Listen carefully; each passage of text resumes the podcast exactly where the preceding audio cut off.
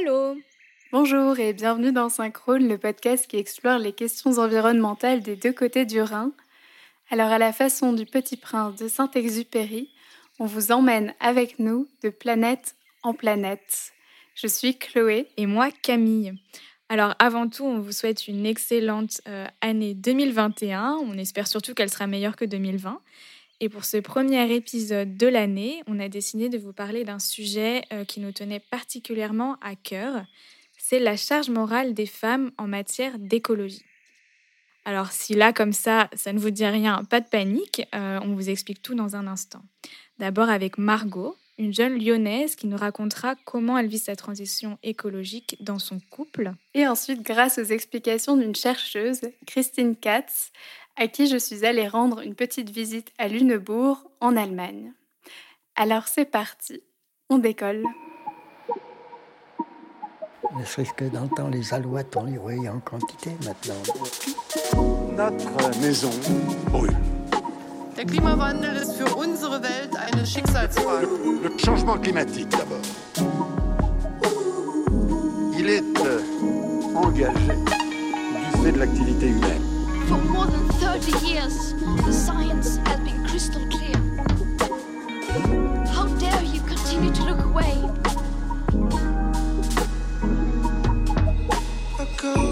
Alors pour commencer, brièvement Camille, euh, la charge morale, qu'est-ce que ça veut dire pour toi? Alors c'est pas un concept euh, que j'ai inventé. La première fois que j'en ai entendu parler, c'était dans une vidéo euh, YouTube, donc de la youtubeuse Colline. Si vous ne la connaissez pas, allez vous abonner. Et donc sa vidéo s'appelle J'en ai marre d'être écolo. Et elle raconte vraiment un ras-le-bol écologique qu'elle a eu juste après la naissance de son deuxième enfant. Donc c'est vrai qu'une naissance, c'est quand même un, événement qui chamboule tout dans notre vie. Et donc elle a totalement lâché prise. Euh, voilà, c'était couches jetables, pizza surgelée, avec bien sûr euh, beaucoup de culpabilité derrière, sinon, euh, bah, sinon c'est pas rigolo. Et ça a été aussi l'occasion pour elle d'une certaine prise de conscience. elle s'est rendue compte qu'elle avait été dans son foyer à l'initiative de toutes les décisions écologiques. Donc même si son mari suivait et voilà, euh, était plutôt de, de, bonne volonté. Finalement, toutes les décisions euh, venaient d'elle. Et donc, ça, ça m'a fait penser à, à, la charge euh, mentale dont on a beaucoup parlé, mais transposée aux questions environnementales. Oui, d'où le, terme moral. Je ne sais pas si toutes nos auditrices, tous nos auditeurs savent vraiment ce qu'est la, charge mentale. C'est vrai qu'on en a beaucoup parlé, notamment depuis 2017 avec la, BD qu'a sorti la dessinatrice Emma. Pour moi, en tout cas, la charge mentale, c'est des pensées, disons, une, sorte de responsabilité supplémentaire qui va incomber notamment aux femmes euh, pour tout ce qui est euh, des activités quotidiennes liées au foyer. Donc, euh, par exemple, on va euh, avoir sa journée au travail et puis ensuite, on va se dire, ah bah, il faut encore que je fasse les courses, il faut encore que mon appartement soit propre, ma maison. Et, euh, et certes, ce sont des choses auxquelles pensent aussi les hommes, mais globalement, les femmes vont avoir plus tendance encore à s'en préoccuper. Euh, pour cet épisode, j'ai fait mes petites recherches et c'est une information qui vient de Wikipédia, donc à prendre avec des pincettes. Mais la notion de charge mentale serait apparue dans un article euh, publié par la sociologue Monique Eco, donc H-A-I-C-A-U-L-T. Et euh, donc dans les années 80, et on a affaire à un concept sociologique. Voilà. Ouais, moi je suis, je suis assez d'accord avec toi sur, euh, sur euh, toutes ces pensées qui se rajoutent en fait euh, à, bah, qui se rajoutent dans le quotidien. Et, et comme tu dis, même si les hommes peuvent aussi y penser, c'est comme si c'était la responsabilité des personnes qui ont été socialisées comme femmes. Donc dans, on en a beaucoup parlé à partir de 2017 puisqu'il y avait une dessinatrice euh, qui s'appelle Emma, qui avait fait une BD là-dessus, qui était devenue euh, totalement virale. Et, euh, et, elle expliquait bien, je trouve, que même si les tâches domestiques sont réparties à peu près égalitairement, c'est comme si les hommes, en fait, attendaient qu'on leur donne des consignes et que c'était les femmes qui étaient en charge de l'organisation. Et finalement, ça te prend vachement d'espace mental et c'est aussi fatigant de réfléchir à tout ça. Et, et, on voit que en termes d'écologie, ben, on reproduit un peu ce même schéma. Alors pour préparer l'épisode avec Chloé, on est allé traîner sur des groupes Facebook dédiés à l'écologie. Et là, vraiment, je trouve que ça a été assez frappant. Euh, par exemple, si on prend le zéro déchet, donc qui est un thème qu'on a abordé dans notre deuxième épisode, euh, c'est surtout les femmes en fait qui se préoccupent euh, de cette question-là. En généralisant, bien sûr, mais en tout cas, sur ces groupes, c'est ce qu'on a remarqué, et que c'était surtout elles qui étaient à l'initiative de mettre des choses en place dans leur foyer. Donc finalement, on peut se demander si en plus de la charge mentale classique, entre guillemets, euh, ne se rajoute pas une charge euh, qui serait cette fois euh, morale ou une charge mentale écologique. Ouais, et d'ailleurs, on est deux nanas, on fait un podcast sur l'environnement. Hasard, je ne crois pas. Mais ouais, quand tu parles des groupes Facebook, moi, ça me fait penser à une photo que j'avais vue sur Instagram avec notamment Greta Thunberg et Luisa Neubauer. C'est une militante écologiste allemand, allemande. Pardon. Et en fait, euh, je sais pas si tu avais vu passer cette photo, Camille, mais elle avait pas mal de likes. C'est un groupe ouais, tu me l'avais envoyé. Ouais, c'est ça. Et puis c'est un groupe de militantes euh, qui se rendent au Parlement allemand pour contester une décision de l'Union européenne, je sais plus exactement laquelle, mais peu importe. En fait, quand j'ai vu ce groupe de militantes sur la photo, je me suis dit, tiens, c'est fou, il y a que des femmes sur la photo qui prennent cette responsabilité politique euh, et, voilà, et donc j'avais vraiment envie que dans ce podcast, on s'interroge sur, sur cette question-là, parce que est-ce que c'est un hasard que ce soit énormément de femmes qui se préoccupent de cette question, même s'il y a bien sûr des hommes mm. qui s'y intéressent aussi et qui s'engagent, évidemment. Mais globalement, ouais, je trouve que le zéro déchet, c'est hyper parlant. Il y a énormément de nanas, et puis on aimerait bien comprendre aussi pourquoi, mm. comment. Euh, voilà. Alors moi, j'ai une piste euh, de réponse. Après, je ne sais pas si c'est euh, si c'est la réponse, mais en tout cas, euh, j'ai l'impression que ça a beaucoup à voir finalement avec notre socialisation en tant que femme. On voit déjà qu'en général, euh, les métiers, ce qu'on appelle les métiers du care, euh, sont des métiers extrêmement féminisés. Et là, on l'a vu par exemple avec la crise du Covid. Euh, il y a beaucoup plus. Du care, ça peut être genre infirmière, etc. Voilà, il y a beaucoup plus d'infirmières que d'infirmiers, parce que c'est un métier où on s'occupe des autres. Et alors pour moi, c'est pas du tout quelque chose de naturel. C'est pas parce que tu es né femme que, euh, que tu t'intéresses forcément à prendre soin des autres. C'est vraiment quelque chose euh, qui est lié à nos socialisations. Et finalement, maintenant, bah, au lieu de prendre bah, soin des autres autour de nous, on continue à faire ça. Et en plus, on prend soin finalement de la planète, ce qui est quand même une responsabilité énorme sur nos épaules. Et après, je, voilà, là, on généralise euh, un peu, on parle, euh, on parle aussi un peu de notre expérience, mais, euh, mais je ne sais pas ce que tu en penses, toi, Chloé. Je sais que tu viens d'une famille assez écolo, et il me semble aussi que c'est plutôt ta mère qui, qui est intéressée par ces questions-là.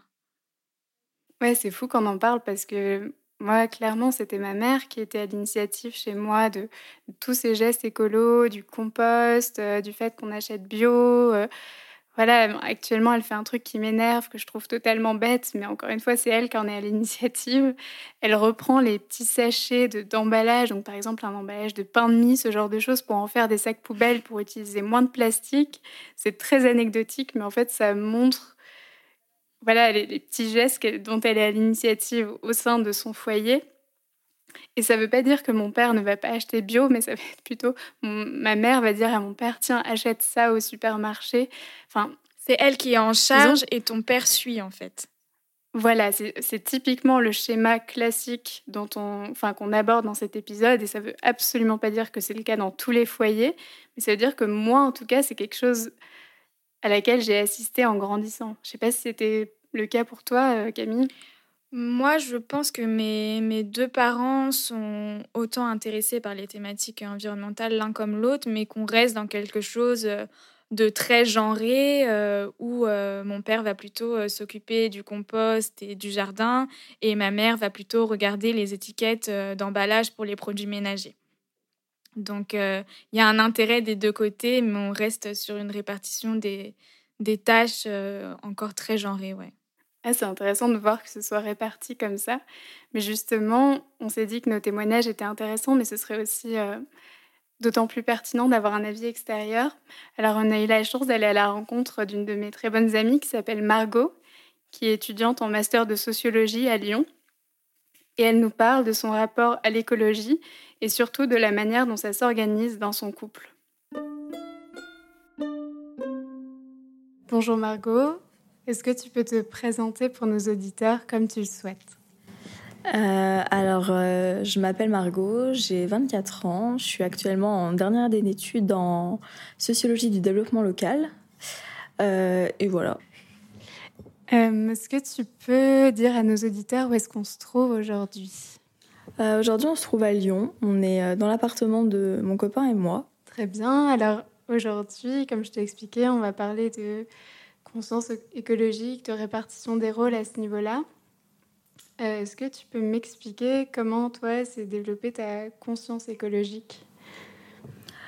Euh, alors je dirais petit à petit parce que on n'a pas tous une conscience écologique, elle n'arrive pas tous au même moment. Et euh, moi je dirais que ça fait à peu près 4-5 ans que j'ai commencé à vraiment avoir une conscience écologique.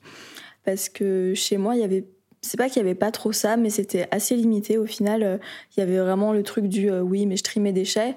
Et euh, plus le temps a passé, plus je me suis rendu compte que ma mère avait pas du tout une façon de consommer qui était écologique, une façon de vivre qui était écologique. Et petit à petit, ça a commencé à me poser soucis. Après, bon, c'était chez elle, c'était chez elle, mais du coup, chez moi, il y a plein de choses que j'ai voulu faire différemment. Donc, bah, forcément, le tri des déchets. Ensuite, après, j'ai voulu aussi limiter ma consommation de viande par rapport à ça. Parce que euh, voilà, au niveau écologique, c'est vraiment pas top. Et euh, au niveau des animaux, c'est quand même pas top non plus. Donc euh, il y a eu ça, il y a eu tout ce qui était au niveau aussi de la consommation de vêtements où petit à petit j'essayais déjà de consommer moins, de consommer mieux, de regarder les matières que je choisissais au niveau des vêtements, de regarder les marques chez qui j'allais pour voir si c'était éthique ou pas, comment ça se passait, dans quelles conditions c'était fabriqué. Euh, voilà, au niveau de tout ce qui est la nourriture, souvent j'aime bien cuisiner végétarien mais non je cuisine très très souvent végétarien au final. Et du coup, ça c'est cool parce que vu que je cuisine. Tu cuisines quoi? Euh, Je cuisine quoi? Euh, Qu'est-ce que je fais de végétarien J'ai testé des pizzas végé, des pâtes végé. J'adore faire des pâtes végé. Je trouve ça trop trop bon. Du coup, mon copain il adore. Du coup, maintenant, ce que j'en cuisine souvent avec lui, je cuisine souvent aussi du, du tofu, mais du tofu qui est aromatisé à quelque chose que je mets dans plein de trucs. Et au final, je trouve que ça pas que ça remplace, mais ça apporte quelque chose qui est, qui est vraiment bien et tout. Et voilà, je pense que c'est pas exhaustif, mais c'est un bon, euh, un bon petit panel euh, de l'écologie euh, au quotidien. Voilà. Carrément.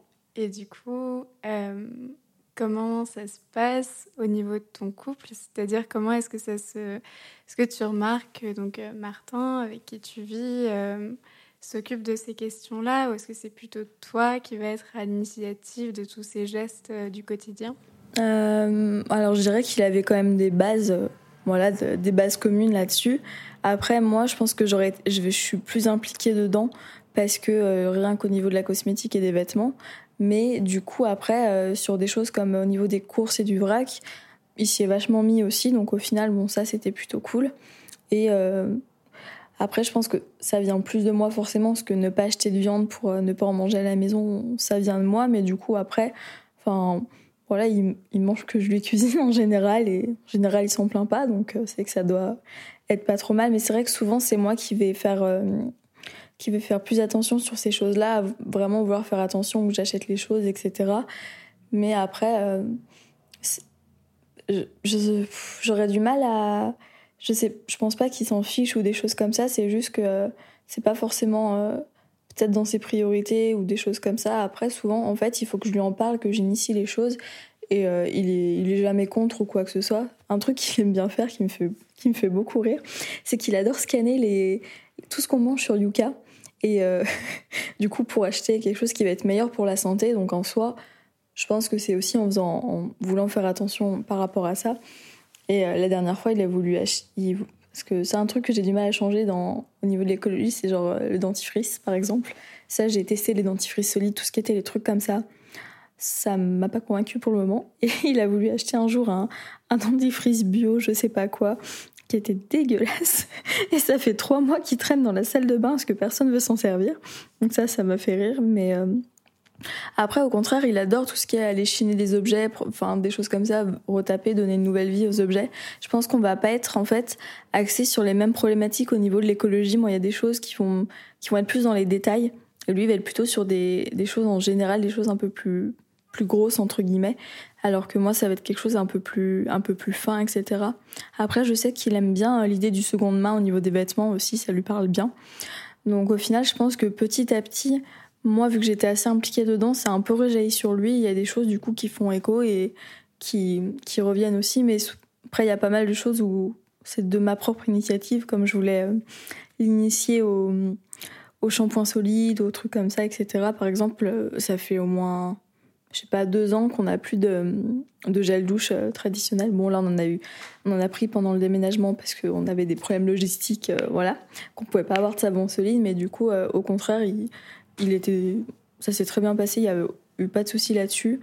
Mais euh, bon, le shampoing solide et tout ça, ça c'était plus compliqué. Bon, après il a les cheveux crépus, donc je peux comprendre qu'à mon avis, c'est peut-être pas forcément ce qui est le plus adapté. Mais en général, il est pas, il est pas récalcitrant sur les choses comme ça. On en parle vachement et il est souvent assez réceptif et tout ça. Donc c'est plutôt cool. Mais voilà, après il y a des choses qui me concernent un peu plus, comme j'ai sur tout ce qui est beauté, faire attention à ce niveau-là. Donc voilà, après, euh, en général, mine de rien, on est assez d'accord sur ces choses-là au niveau de, de l'écologie. C'est juste que. Qu'est-ce qu'il y a que. Non, je sais pas, en général, on est assez d'accord. C'est juste que des fois, je peux tomber un peu dans mes vieux travers et vite vouloir acheter des choses, etc., en neuf. Et ça, des fois, souvent, il dit Margot, euh, c'est bon, calme-toi, on peut regarder euh, d'une autre manière aussi. C'est juste que j'aime bien que les choses aillent vite au final. Et du coup, c'est aussi un peu la solution de simplicité. Et du coup, des fois, il me freine là-dedans et c'est pas mal aussi. Bon, alors, on a des éléments de réflexion supplémentaires, puisqu'on voit qu'au sein du couple de Margot, les tâches sont quand même euh, réparties, ou en tout cas, la préoccupation est répartie de manière différente selon les centres d'intérêt. Mais quand même, Margot n'est pas un cas isolé dans le sens où euh, ce qui l'intéresse, ou en tout cas les, choses pour lesquelles elle va faire la démarche d'aller vers des, des, modes de fonctionnement plus écologiques, ça va être tout ce qui est lié aux cosmétiques, à la nourriture, à la gestion des déchets. Et encore une fois, on retombe dans ce schéma quelque part. Euh, parce que ce sont des tâches qu'on associe souvent aux femmes ou alors qu'on considère dans notre société comme féminines. Oui. Et on a trouvé aussi, euh, en faisant quelques recherches pour le podcast, que euh, se préoccuper de l'environnement de manière générale était quelque chose euh, d'encore vu comme féminin. Donc, on n'invente pas, hein, ce sont les conclusions du Pew Research Center qui a fait des sondages dans plusieurs pays. Ils se sont rendus compte que les femmes étaient en moyenne plus préoccupées par les questions environnementales que les hommes. Et donc, pour l'Allemagne, par exemple, 90% euh, des femmes considèrent le réchauffement climatique comme un problème sérieux, alors que les hommes ne sont que 84%. Euh, alors, l'écart est, assez faible, mais je trouve que c'est quand même euh, intéressant de le mentionner.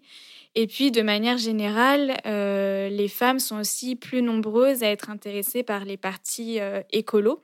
Donc, par exemple, en France, cette fois, aux dernières élections euh, européenne, les femmes ont été 17% à voter pour Europe Écologie Les Verts, euh, alors que ce n'était que 9% euh, chez les hommes. Bon, je sais pas ce que tu en penses Camille, mais pour moi tout ça, ça reste encore assez anecdotique.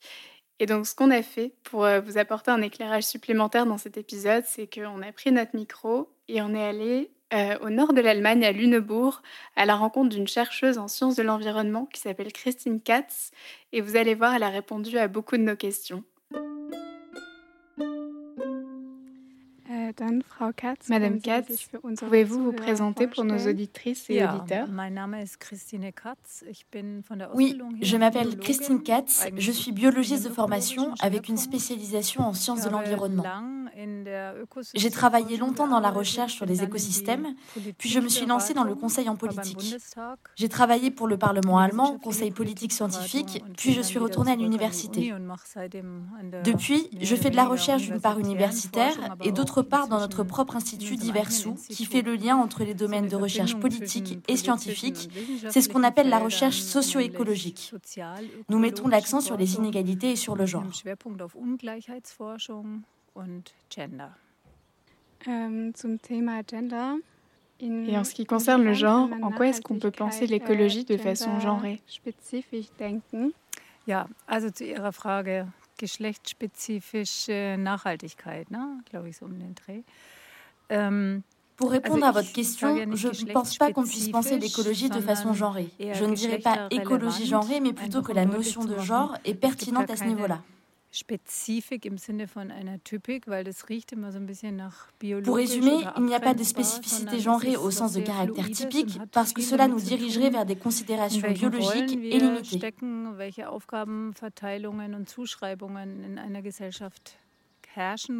Il s'agit plutôt de quelque chose de très fluide, davantage lié aux rôles qui nous sont attribués, aux tâches qui nous incombent, en fonction de ce qu'on considère qu'une femme ou qu'un homme devrait être dans notre société.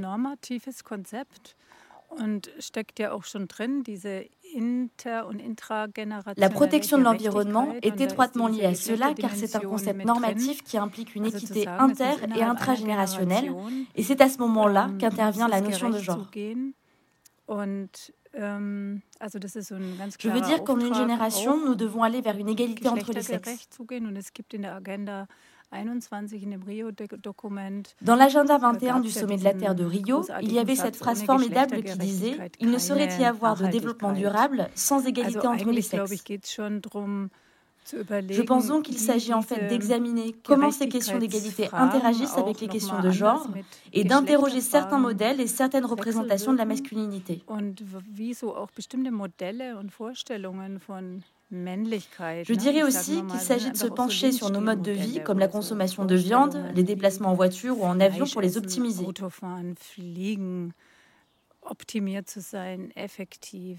Des changements ähm, opérés dans ces domaines n'auraient pas la même signification pour les femmes et pour les hommes.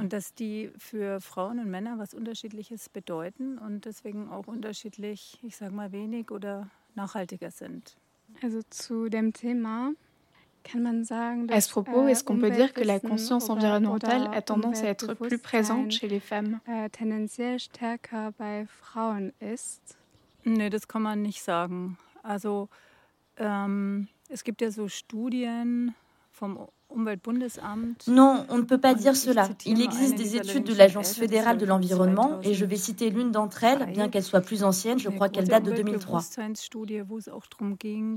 C'est une grande étude sur la sensibilisation à l'environnement où les femmes ont été présentées comme des modèles de conscience environnementale en disant qu'elles faisaient mieux de manière générale.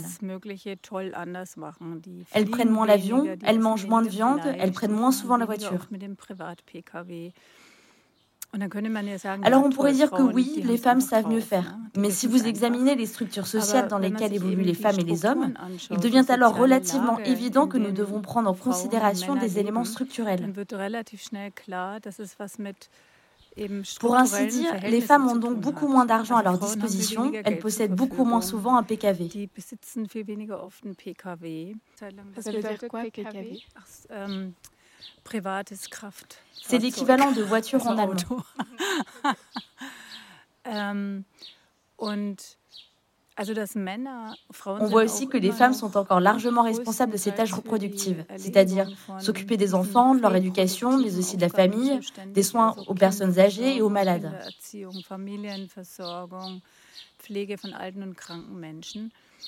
Mm.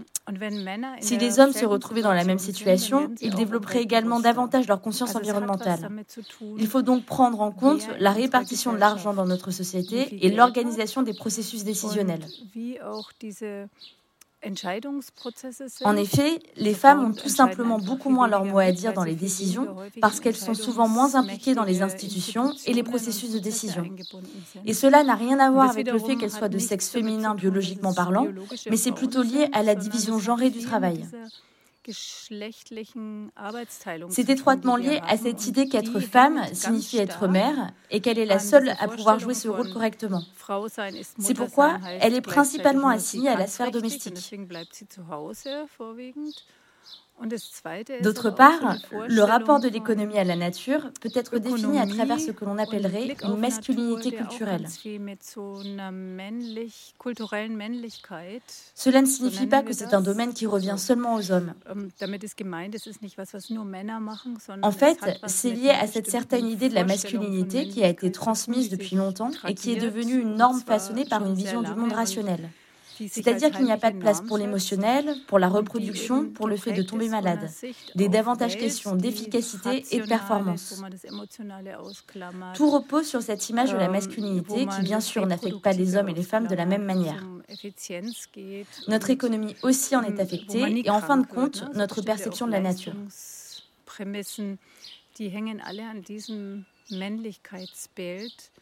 Und davon sind natürlich Männer und Frauen unterschiedlich betroffen. Davon ist unsere Ökonomie betroffen und letztlich auch unser Blick auf Natur. Voilà, on espère que ça vous a donné quelques pistes de réflexion. En tout cas, pour nous, c'est un épisode qui a été très instructif. Euh, et on aimerait beaucoup que vous puissiez nous raconter euh, ce que vous pensez de, cette question. Donc si vous êtes euh, une femme, par exemple, est-ce que vous avez l'impression de subir cette charge morale? Ou si vous êtes un homme, est-ce que vous avez l'impression, et que vous vivez avec une femme, bien sûr, est-ce que vous avez l'impression que c'est plutôt votre femme qui a l'initiative de beaucoup de choses dans le foyer et que vous pourriez en faire plus. Euh, voilà, dites-nous tout euh, sur Instagram, comme d'habitude, euh, synchrone.podcast.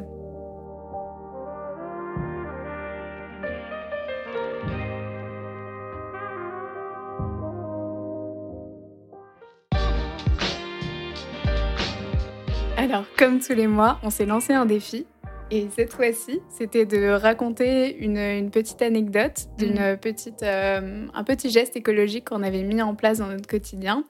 Un défi un peu allégé euh, ce mois-ci. C'est ça. Mais juste d'expliquer un peu une chose dont on, dont on est fier. Ouais, avec les fêtes de fin d'année, on s'est dit qu'on n'allait pas faire un truc trop, voilà. Mais on voulait aussi que ce soit un peu en lien avec cet épisode, comme d'habitude, et euh, donc cet épisode sur la charge mentale des femmes. Et, donc, Chloé, ton petit geste. Voilà. et donc, le petit geste dont je suis particulièrement fière, c'est simplement euh, que j'ai acheté des petits sacs de vrac hier, hein, parce que j'emménage, euh, j'ai emménagé à Paris aujourd'hui, en fait. Et euh, j'ai acheté des petits sacs de vrac pour faire les courses.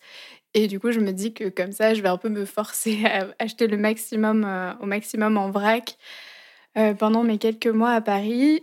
Et après, en réfléchissant un petit peu plus, je me suis dit, mais quand même, Chloé, le petit geste dont tu es fière, c'est quand même un truc qui est lié au fait de faire les courses. Donc, c'est quand même quelque chose mmh. d'assez lié au ménager, enfin, au foyer.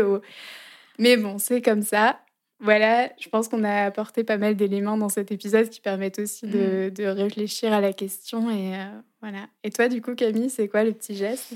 Euh, moi, j'en ai déjà parlé, mais euh, bon, bah, comme j'en suis fière, j'en reparle. mais c'est vraiment d'être euh, passé uniquement à des savons solides dans la salle de bain. franchement, j'ai traîné à, à, faire le changement et au final, ça a été assez facile. Mais donc, du coup, pour faire un peu le lien avec notre épisode d'aujourd'hui, c'est ce que je te racontais tout à l'heure. Euh, j'ai été confinée avec mon copain et alors lui, les savons solides, il est perdu parce que tu n'as pas l'étiquette euh, comme sur euh, les gels douche ou les shampoings classiques.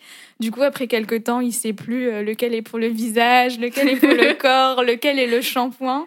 T'as combien de savons solides, Camille? Bah, en fait, autant que tu aurais de, de bouteilles, si tu veux, dans, dans ta douche. Mais c'est vrai que bah il n'y a pas écrit dessus euh, lequel c'est. Donc, je dois lui rappeler à chaque fois, non, mais celui-là, c'est pour le visage. ok, bah, avec tes cheveux, tu peux, tu peux utiliser celui-là. Donc, euh, voilà, c'était assez euh, rigolo. Et puis, parce que bah, c'est moi qui ai, qui ai instauré ça à lui. Sinon, il s'en fout, il achète des gels douche. Est-ce qu'il y a des petits gestes ou des petites choses qu'il ferait de son côté Honnêtement, c'est pas pour euh, donner une mauvaise image, mais pour le moment, je pense pas. Ouais. Mm. Chacun, ses, chacun ses trucs après. Genre. Ouais. Ok. Mais euh, voilà. Et donc pour le défi euh, du mois prochain, donc pareil, ça va vous donner un petit indice du, du, thème qu'on va aborder. là, ça aura, ça aura, un rapport avec les réseaux sociaux. Et donc de passer peut-être moins de temps sur les réseaux sociaux. Je sais pas si tu t'en sens capable, Chloé. Pourquoi? Quelle est ma réputation? Bon, du coup, pour un mois, donc jusqu'au prochain épisode, on va limiter notre temps Enfin, le temps Mhm. passé sur les réseaux sociaux, je sais que tu as déjà commencé, mais il faut pas nous spoiler. euh, on en parlera le mois prochain. Mais en tout cas, ouais, de limiter notre temps, en tout cas personnel, si on est community manager, voilà, évidemment, Ouais. c'est pro, donc c'est autre chose. Enfin, même nous, sur le compte de Synchrone, bon, c'est un peu pro, on va dire. Mm. Mais euh, ouais, de, en tout cas, de vraiment essayer pendant un mois de limiter vachement et de voir quels effets ça a sur notre. euh, c'est pas forcément 100% lié à l'écologie cette fois-ci, Ouais. mais enfin, indirectement, si quand même, puisque ça a un impact écologique, tout ce, tout ce qu'on fait sur les réseaux sociaux, ça, enfin, ça fait fonctionner des gros serveurs, etc. N'en dis pas trop. Non. le mois prochain. On spoil rien. Mais ouais, du coup, ça a aussi rapport avec la charge, euh, pas la charge, je suis encore dans l'épisode, avec la santé mentale, puisque ça a Mm. un, enfin, probablement, en tout cas, un impact. euh, Oui, clairement. Mais je, je ne spoil pas, mais clairement, il y a aussi un, un côté euh, santé mentale.